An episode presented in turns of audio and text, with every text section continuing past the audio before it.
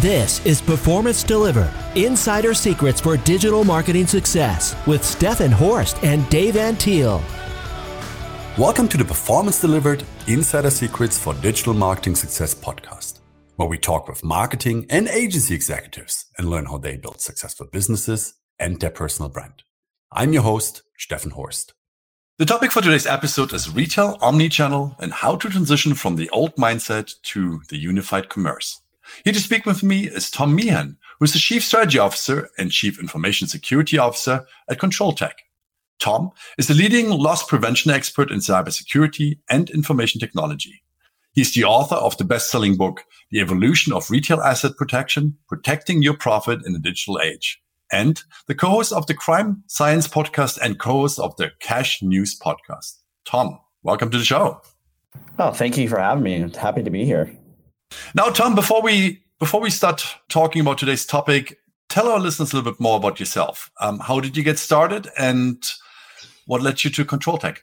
Yeah, so it's uh, probably an interesting journey, like everybody else's. I, I, started out my career really in information and technology. I think uh, in the '90s, uh, if if you'd asked me, I would have said that I would have been uh, in a technology role my whole entire life, and I've kind of gotten back to that and uh, uh, worked in two small businesses that I started myself, and uh, by today's standards, they wouldn't even probably qualify uh, doing networking in the in the late '90s. And then uh, started working in retail by accident, and uh, went and spent 22 years in retail in, in, in various different roles with various different companies. I left retail as the director of technology and investigations for Bloomingdale's and joined ControlTek um, as their chief strategy officer and chief information officer, as you mentioned. Uh, just recently took a new role at ControlTek as the president. Um, and you know, throughout my journey in retail, uh, while I would say um, I had many different roles, they were heavily based around technology and risk. And uh, you know, I really got to grow up in retail, and uh, it's interesting to say. I, I, don't think I'm that old, but when I started my first retail job, there was no email or no cell phones. It was um, it, we had intra you know inter inter-store communications only. Um, I had a pager to get when to get in contact with me when I was a management role, and I went through the progression of really the the birth of dot com and and at a very large. Uh, iconic uh, brand was there when they really started e-commerce. So got to experience that firsthand um, and had inventory control positions, asset protection positions, finance positions, technology positions. So got to see the good, the bad, the ugly. So uh, feel really fortunate that I got to experience that journey. What made retail so so interesting, so exciting for you that you stayed in that area for so long? So I, I, think the, the for starters for me is that um, it was very dynamic uh, over the years. Um, I, I, experienced a lot of different challenges. Uh, got to work with a lot of different people, uh, and I really am a firm believer of the people make it great. And I, I spent a bulk of my career at Bloomingdale's and um, really uh, worked with phenomenal people. Was challenged uh, every day with different different things uh, but also was allowed to be creative and create programs. So it was a it, it was a, an always learning experience. And I think transitioning to ControlTek and being you know a professional service, a solution provider, and and helping you know banks and retailers and uh, industry 4.0 folks protect goods and and really track where they go was what probably sounds like an unnatural progression, but was a, a perfect progression is taking all that experience and actually applying and applied and then being able to help folks, you know, arguably not have to revisit all the things I did. Now, from time to time, people say the term unified commerce. How does this differ from the omni channel mindset? So it, it's interesting because unified commerce and, and omnichannel have so, a lot of similarities. And I think omnichannel became a buzzword, right? And I remember, I really do remember living a single channel uh, retail environment and then having an off price brand or another brand under the umbrella and then a dot com. And then you had all of these different brands, which in some cases maybe cater to a different customer, but in a lot of times, the same customer shopped. And in an omni-channel, a lot of times, um, and this isn't right or wrong, this is just the way it is. You treat each channel separately. So you may market differently on each channel. You may have different pricing, different approaches. And at face value, that that makes sense for someone in marketing and brand building. But when you think about it from a customer perspective, um, it's it's challenging. So the unified commerce model isn't different in the fundamentals of omnichannel. The, the biggest fundamental difference is you're treating the company and as a one, and you're bringing all of those channels together. So if you are in a retailer that has an off price, uh, a full line store, and we're using a department store analogy, and a dot com, you're taking that and you're saying, how do I make sure that my messaging, my platform has a consolidated umbrella, if you will, and the customer experience is the same throughout those channels? A lot of times it, it goes back to marketing, but that's in its simplest form isn't always the way it works. So yeah, where you can repurpose images to make it seamless for the customer, but this is more about if I want to shop that I have the same experience. And my my favorite example that I think happens to probably everybody that listens is you see something online from from a major retailer that's priced at their website and you go to their store and it's a different price. And while in some cases you'll hear, well, that's an online only special, but we're happy to price match it in the store. And think of the shopping experience that you have a customer that went to your website and saw this, and then they went to your store to buy. That is the perfect unified commerce example. In an omni-channel mindset, it's I want to drive each channel differently. In a unified commerce uh, mindset, is the customer that looks at the website and shops in my store has the exact same experience from a pricing, from a, a description, from an availability standpoint. Now, oversimplifying that example, it isn't always that easy depending on where it started, but that's probably the easiest example to use of the difference between omni-channel and unified commerce. Now, to me, that makes total sense. I mean, you know, why would you treat these channels differently? Uh, because at the end of the day, you, you want to satisfy your customer, whether that customer walks into your store, shops, I don't know, on Amazon or, or on your website, you name it, right? It should be the same experience everywhere. Where do companies have problems with that or switching their mindset? Yeah, I think it's it's probably because while it's very simplistic for you and I to say it out loud, uh, there's a lot of logistics that go involved in it. So one of the examples I'd give is that generally a traditional brick and mortar retailer that's been around for more than 20 years has built an infrastructure around brick and mortar, right? They've built their distribution supply chain, they've built their buildings, that everything was built around that systemically, resource wise, process wise. And for some retailers, the while it sounds crazy, uh, the dot com uh, boom or the e com boom retail happened very fast. So the challenge of switching how do I now create a supply chain network that's designed to ship to customers? Uh, how do I manage the risk when I ship to customers? How do I actually physically handle the goods? At, when we talk about it on this podcast, it's like logically it would sound pretty easy. But if you have a distribution center that was built to receive a truck, empty that, and then split up merchandise to send back to stores, it's very different than a distribution center that was built to distribute packages to tens of thousands of and potentially hundreds of thousands of individual addresses. So that's that that kind of systemic process isn't as easy as as it, it sounds. The other thing is assortment of merchandise. When you're buying for um, doesn't matter how many stores you have, a, a 50 store chain, and you're distributing that merchandise, there is a planning that goes into that distribution. Not always right, but I think retailers have really kind of figured out how to plan where to send what. Well, when you add an, the a, dot com channel to that, you might find that the online shopper buys differently than the in-store shopper. So some of those systemic create processes created to how you replenish change very differently. Also today, about 60% of items that you buy online from a retailer are still shipped from an individual store location. Again, sounds really easy, right? Sounds logical, but think about it. If you went into a store today and you're shopping, think about the fact that that store was built to shop in and now you have a mini distribution center. How do you ship packages out of? How do you even get the supplies? And if you are not prepared correctly, you may not even have this physical space. All of those things make unified commerce challenging. The other thing is traditional brick and mortar retailers base a lot on conversion, right? I have a customer that walks in the door and uh, they buy something. Uh, I have 10 customers in the store, 50, uh, five of them buy something, five don't. 50% of my customers convert.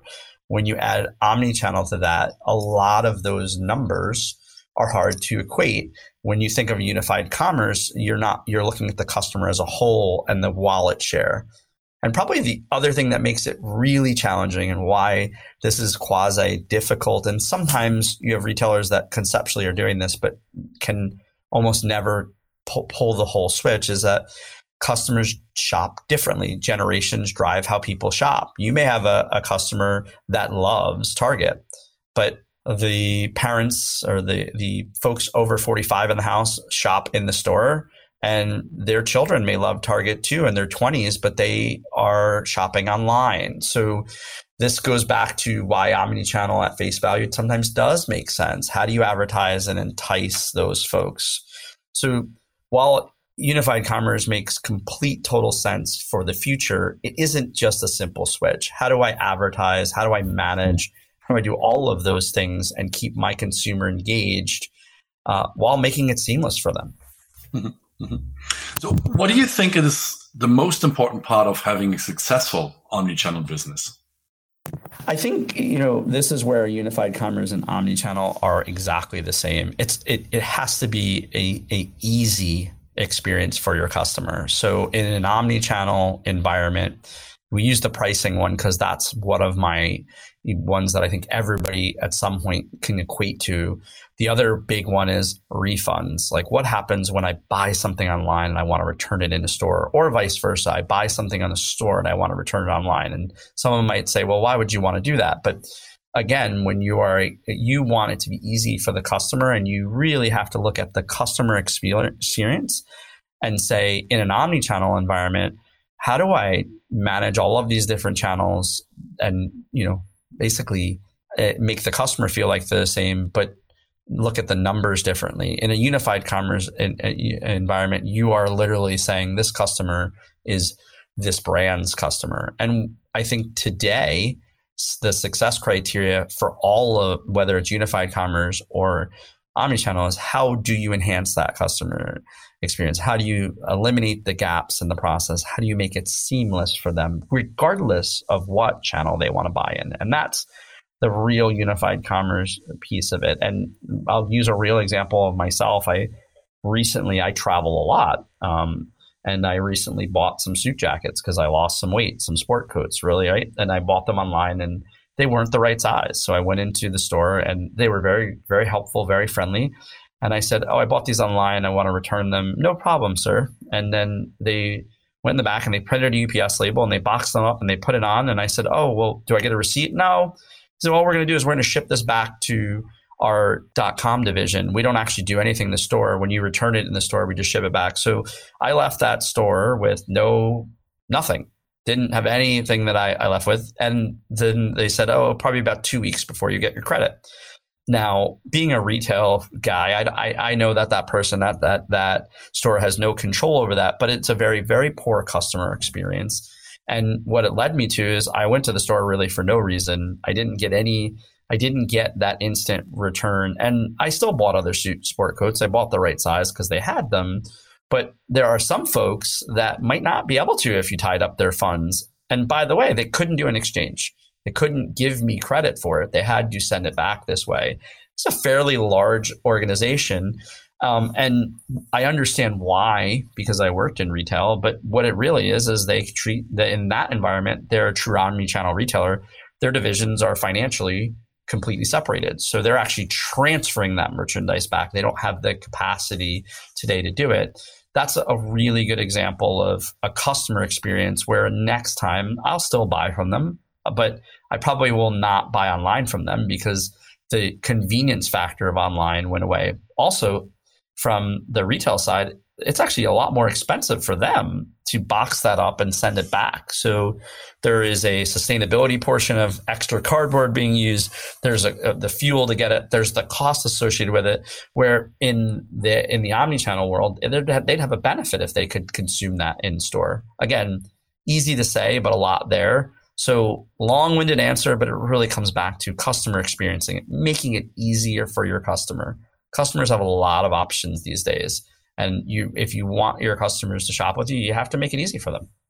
Now, you already just talked about how to make it easy for customers. When you talked about, you know, why is the online division different to the in-store division, for example? You know, if this would be seamless, then you would get your credit in store, or as you were buying something else, then it would just, you know, use the money that you already paid for for for the purchase that you did in store.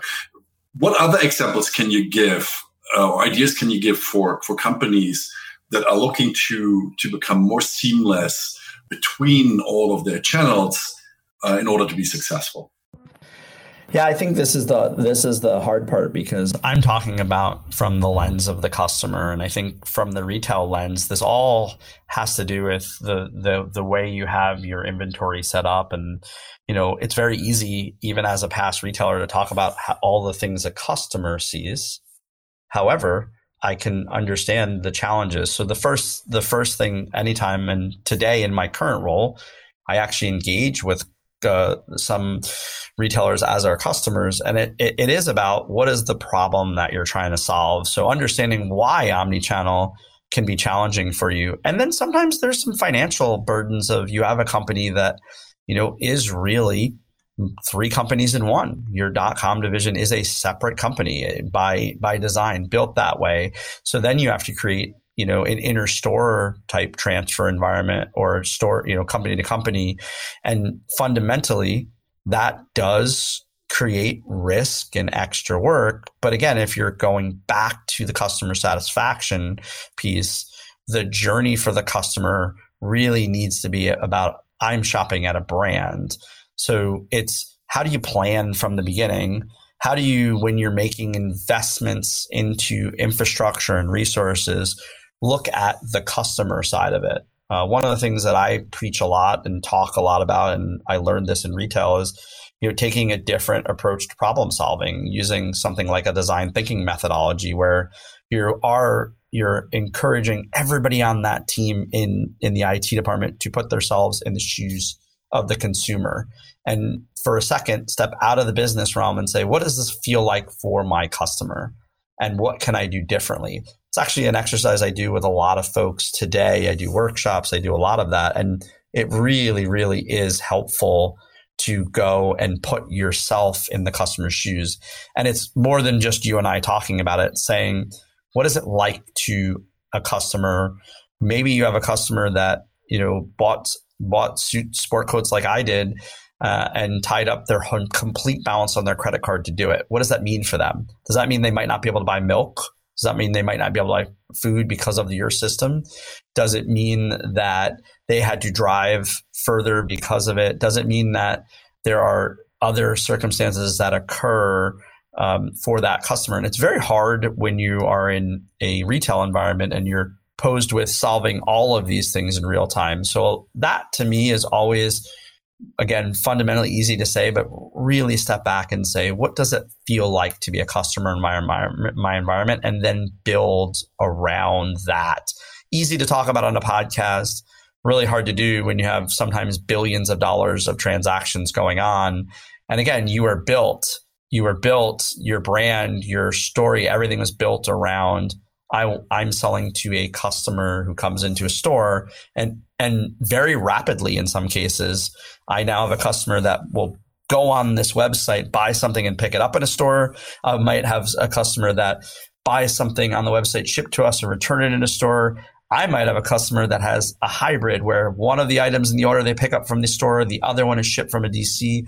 All of these is from all of these pieces from a systemic standpoint create challenges so you you have to be able to solve those, stay profitable while still keeping that customer journey sound. And then from a marketing standpoint, I know you you, you know a lot about this.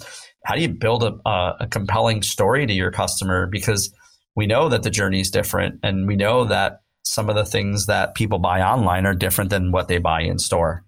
Yeah, I mean, it definitely sounds much more complex than you think about, right? As a customer, it's like, well, why is this not possible? You know, why can I not get ABC? But all of these systems, all of these departments obviously need to work together. There needs to be work streams. There need to be software that enables all that, that what you want to achieve. And, and, and lining all of that up can be a challenge too. Now, Tom, you have a strong background in risk. How has the risk landscape changed over the last few years? Yeah, I mean, that's what I spent most of my career in. And I think there's a couple of things. One, the risk is today has changed even in the last two years, if you really think about it with COVID is. So if you're a retailer, there is a cost of doing business online that isn't the same in the stores, whether it be credit card fraud, friendly fraud, you have internal theft, damaged, you know, last mile, you know, losses, dam- damages. All of those things have been around, but they've been exasperated by some of the things that are occurring today when you think about unified commerce or omni-channel. And it's hard to plan for everything. It's really, really challenging if you think about, you know, what you deal with as a retailer. How do I cha- how do I plan for all of these things? That's one. The other piece is this is kind of quasi why you might want to look at, a, at a, a more unified commerce platform for a marketing perspective. We ha- we're in this hyper connected environment where if I have a bad experience or you have a bad experience in a retailer, you have access to hundreds of millions of people in real time. You can do a TikTok video, you can do a Twitter post, you can put it on Facebook, you can get on a podcast and talk about it. So when we think about risk, there's a huge risk in when you upset a customer, what that means for them and how do you manage that? And then the fundamental cyber risk of that is often very challenging for retailers is today you have a lot more risk than you had before. Your digital landscape or your digital risk footprint is so much larger. So today I might have hundreds of thousands of customers going to a website, putting personal information in that I'm now responsible to safeguard. So when you are looking at this, all of those things come into play. And I think retailers, and there are studies to support this. Actually, there was one at the beginning of the year uh, really do a really good job. In some cases, they do a better job than any other industry, even banking and Department of Defense, because they have so much customer information and they understand the brand side of it. But when you're doing anything in an omnichannel or unified commerce, you have all of these risk vectors and they're just expanding. They're just getting more and more. Now you you have buy online pickup in store. You have buy online pickup in store with proxy pickup. So I can buy uh, you know a ten thousand dollar item and and have you pick it up for me. What does that mean? What is that? What fraud implications are there if I'm a bad guy or I'm a red shopper instead of a good guy? Um, refunds, you know, how do you manage the risk of returns? Like what what's too much? Um, you may have a customer that, um, or a subset of customers that everything they buy, they return, wardrobing, all of these things in some fashion it existed before, but they never really truly existed together. And I think um, just this week, you heard Walmart uh, and and Target talk about their shrink. You know, talking about Wal- Target said four hundred million dollars in gross margin loss to in-store organized retail theft and shoplifting you know it, you know that's the very tangible well how much fraud happens in their online channel you know and you know how do you how do you manage all of those things? That's traditional kind of risk. I really really talk a lot uh, about those are the things that you know we are constantly working on. When you think of the full risk risk landscape it's it's much much larger. And then there are things that we didn't even touch on, like product liability and losing control of product, drop shipping. So this is not an easy equation to solve, and um, that's why I keep saying over and over again, I don't, I don't think you you will see a lot of people that don't believe that the customer satisfaction is the, is the the first piece. um, to focus on. It's just they may not be built for it. The other thing is, and this is uh, kind of quasi interesting, is a good online customer, if you're using like a risk model, looks very different than a good in store customer. So, you know, a lot of, you know, your online return percentages are a lot higher than your in store impulsive quick buys. There are a whole bunch of behaviors online that don't exhibit the same way in store. So you have different groups working on risk models and all of these things are occurring when when the risk is not really the focal point. The focal point is how do I get the transaction done as quickly as possible for the customer?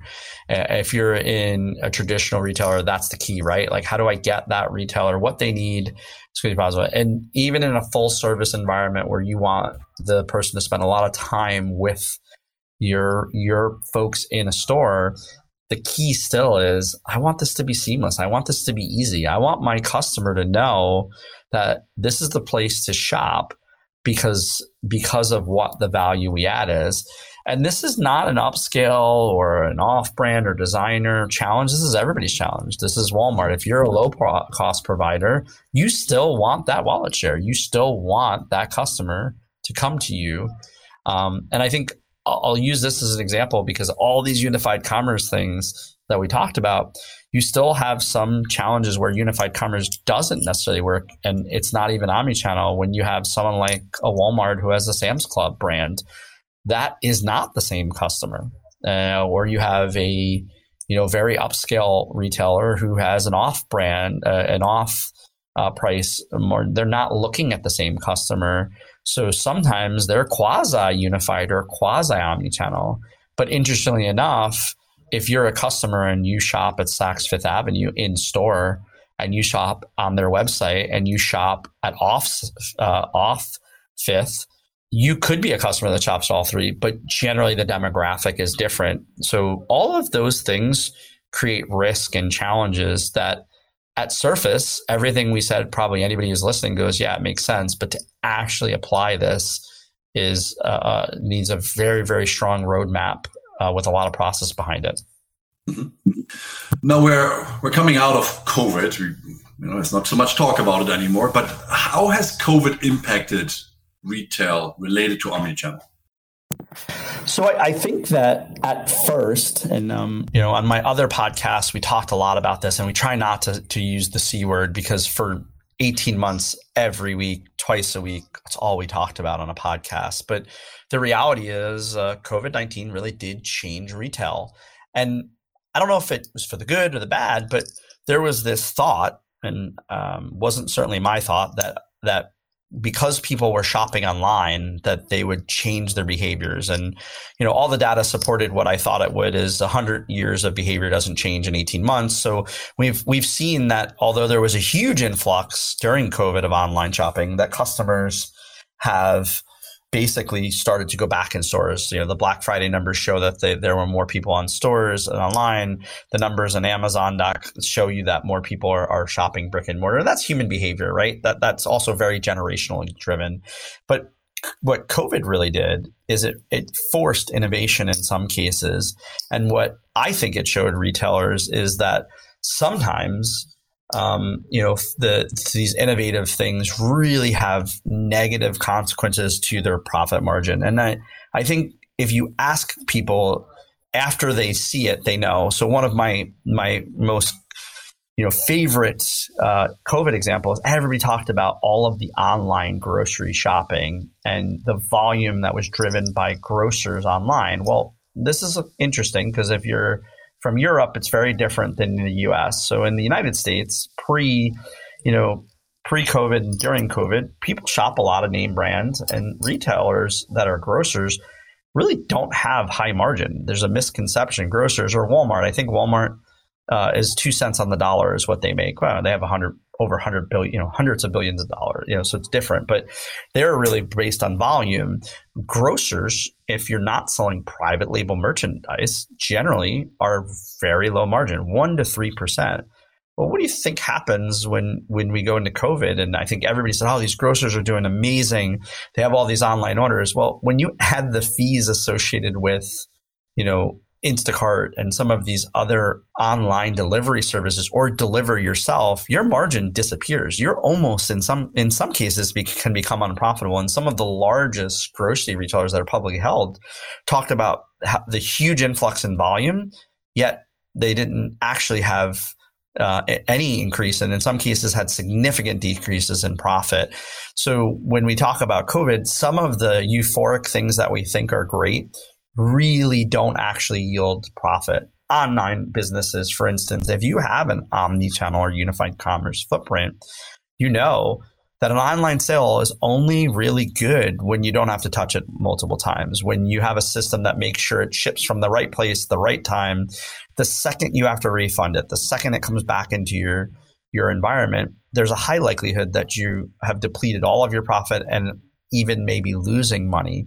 COVID really flushed a lot of that out. The other thing COVID flushed out is the supply chain uh, challenges, uh, infrastructure. So when I and in my current role, we manufacture all over the world, and it, for the last six years, you know, I've spent a lot of time traveling the world, and uh, am fortunate that I, I had the opportunity to learn this. But when COVID happened, it, it really wasn't COVID. It was just the, the weaknesses in the supply chain. We went from years ago to having inventory in stores to just on time inventory to a true global economy. Well, COVID, identified the risks of that. Um, and, you know, regardless of where you live today in the world, we have a change uh, circulation challenge or shortage challenge in most major countries that still take cash that was driven by COVID. You have, we had shortages of just about everything like when you really looked at it and that was all supply chain driven. So I think COVID has really changed the omnichannel piece of how we bring inventory in, how we ring sales, the importance of not touching things twice, the importance of on hand accuracy. So inventory availability and accuracy. Before everybody knew that retail uh, uh, inventory accuracy was important. But when COVID happened and you had to ship more things than you ever did before and you couldn't find them, it really surfaced how much of a challenge it was. And these are some nutty, uh, there, there are some numbers from a lot of different studies out there, but, you know, there was, you know, a lot of studies that said, uh, you know, typical retailers had a, an inventory accuracy of in, in the 60th percentile.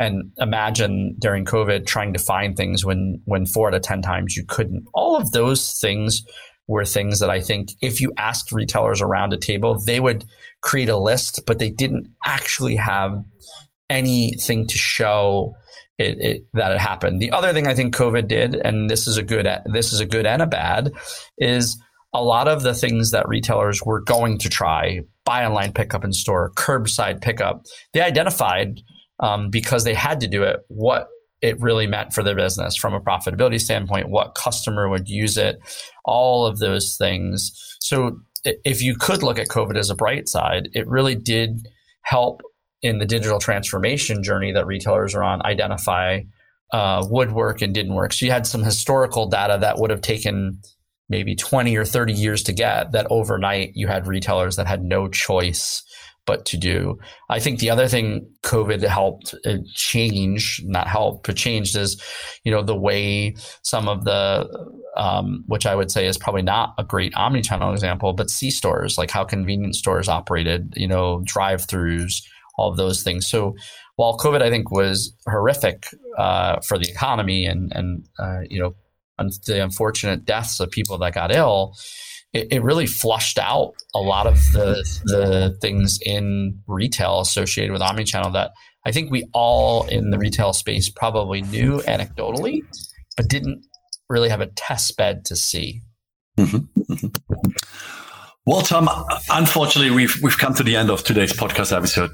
Thank you so much for joining me joining me on the Performance Delivered podcast and sharing your thoughts on omnichannel and unified commerce. Now, if people want to find out more about you, uh, about ControlTek, how can they get in touch?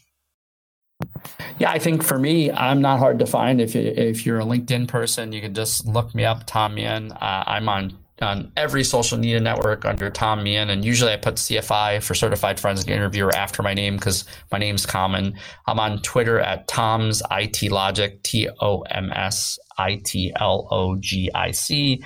And then controltekusa.com. And it's control and T E K USA.com. But lots of podcasts. I really appreciate you mentioned that. The Cash News podcast and the Crime Science podcast are both one is weekly, one is biweekly, and I really uh, am super excited and happy to be here. I really appreciate you having me on as a guest.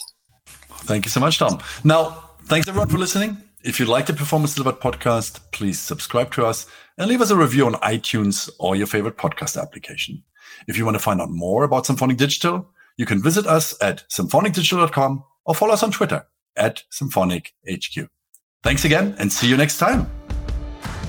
Performance Delivered is sponsored by Symphonic Digital. Discover audience focused and data driven digital marketing solutions for small and medium businesses at symphonicdigital.com.